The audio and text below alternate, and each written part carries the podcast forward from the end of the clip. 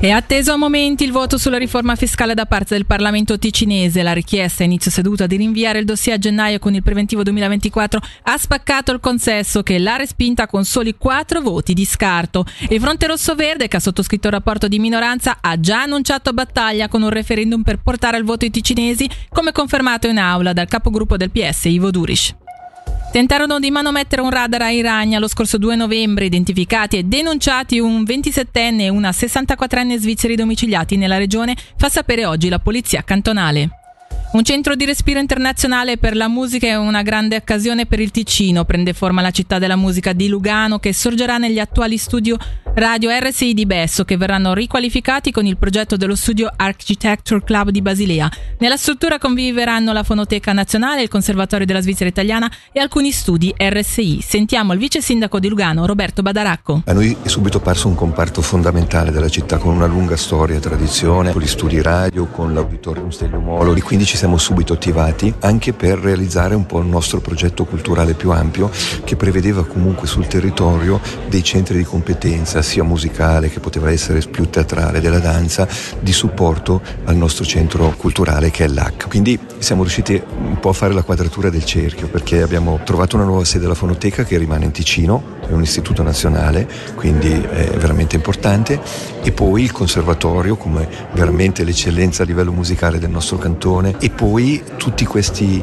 altri elementi, l'orchestra della Svizzera italiana che avrebbe avuto grosse difficoltà senza l'uditorio Stelio Molo Pronta verosimilmente per il 2028, la nuova città della musica di Lugano permetterà dunque di mantenere un'eccellenza come la Fonoteca Nazionale in Ticino e di sviluppare l'infrastruttura per gli allievi del conservatorio e i professionisti. Un'occasione questa per aprire un nuovo centro anche agli eventi e all'attenzione internazionale che per il maestro Diego Fasolis è assolutamente da non perdere. Io vedo un po' il problema del nostro paese litigioso che ha una storia di, di finanziamento del potere grazie al litigio. Bisognerebbe capire che 400 100.000 abitanti, sono una città, quindi per me esiste la città Ticino, potremmo fare del Canton Ticino il polo culturale musicale paragonabile, non dico a Lucerna che è molto vicino con cui non vogliamo metterci in concorrenza, ma con Salisburgo, con eh, grandi festival del nord e per fare questo ci vogliono idee, ci vogliono politiche coraggiose, ma il primo passo di questo coraggio la città di Lugano l'ha dimostrato decidendo di comprare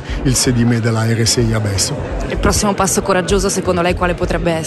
Unire ancora di più le forze, sedersi eh, a un tavolo, cercare di identificare delle persone che possano sviluppare fuori dai nostri confini questo progetto 6-7 nuovi alberghi nei prossimi anni è quanto è stato presentato per la regione del Locarnese alla conferenza stampa odierna in vista dell'Assemblea Generale dell'Organizzazione Turistica Lago Maggiore e Valli, organizzazione che, inoltre, prevede a livello di preventivo una situazione simile a quella verificatesi nell'anno in corso. Sentiamo Marco Cacciamognaga, direttore finanziario dell'OTLMV. Ci aspettiamo un anno più o meno in linea con quello che è stato il 23. Gli indicatori nazionali ci danno un leggero aumento per l'anno prossimo, copia e incolla tra virgolette come ricavi per il 2024, dunque siamo in linea con quello che era il 2023. Un aumento dei costi l'abbiamo previsto per i sussidi a manifestazioni locali, regionali e anche internazionali. Sempre più la nostra regione sta diventando interessante anche per chi eh, organizza manifestazioni e dunque ci chiedono di venire a fare delle manifestazioni nuove. La nostra regione ha attirato l'attenzione di tanti gruppi. L'anno prossimo dovrebbero sorgere due nuovi alberghi piuttosto grandi, uno a Losone,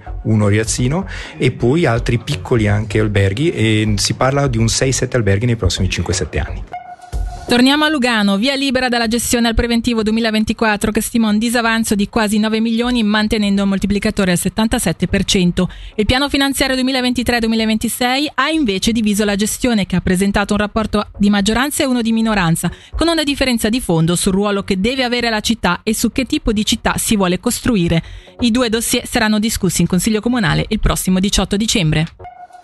Passiamo all'hockey mercato. Il Lugano ha ingaggiato eh, John Kenville, l'attaccante canadese classe 96, vestirà la maglia bianconera fino al termine della stagione 2023-2024, in un momento in cui il coach Gianninazzi deve confrontarsi con le assenze di Granlund e Carr. Sentiamo il direttore sportivo del Lugano, Nat Domenichelli, al microfono di Michele Sedili. Abbiamo perso due attaccanti importanti e quindi John può essere una soluzione in questo genere perché John gioca allo stesso modo come Daniel Daniel avanti la porta nel power play da un buon tiro. Conosce il campionato? Due anni fa ha giocato per Zurigo, l'anno scorso ha giocato in Svezia. Durante il nostro campionato, adesso nel mese di dicembre, quando succede questi infortuni, è marcato, è un po' diverso rispetto all'estate. E quindi dobbiamo reagire. Per fortuna John era libero, rigiungerà la squadra nei prossimi giorni a Lugano L'Ambria oggi ha annunciato invece nuovi rinforzi per la Coppa Spengler. Oltre all'attaccante Peter Muller, i bianco-blu accoglieranno i difensori, i difensori Giulio Honka e Benoit Jecker, in prestito rispettivamente dal Ginevra e dal Friburgo. Per ora è tutto, le news tornano su Radio Ticino tra meno di un'ora.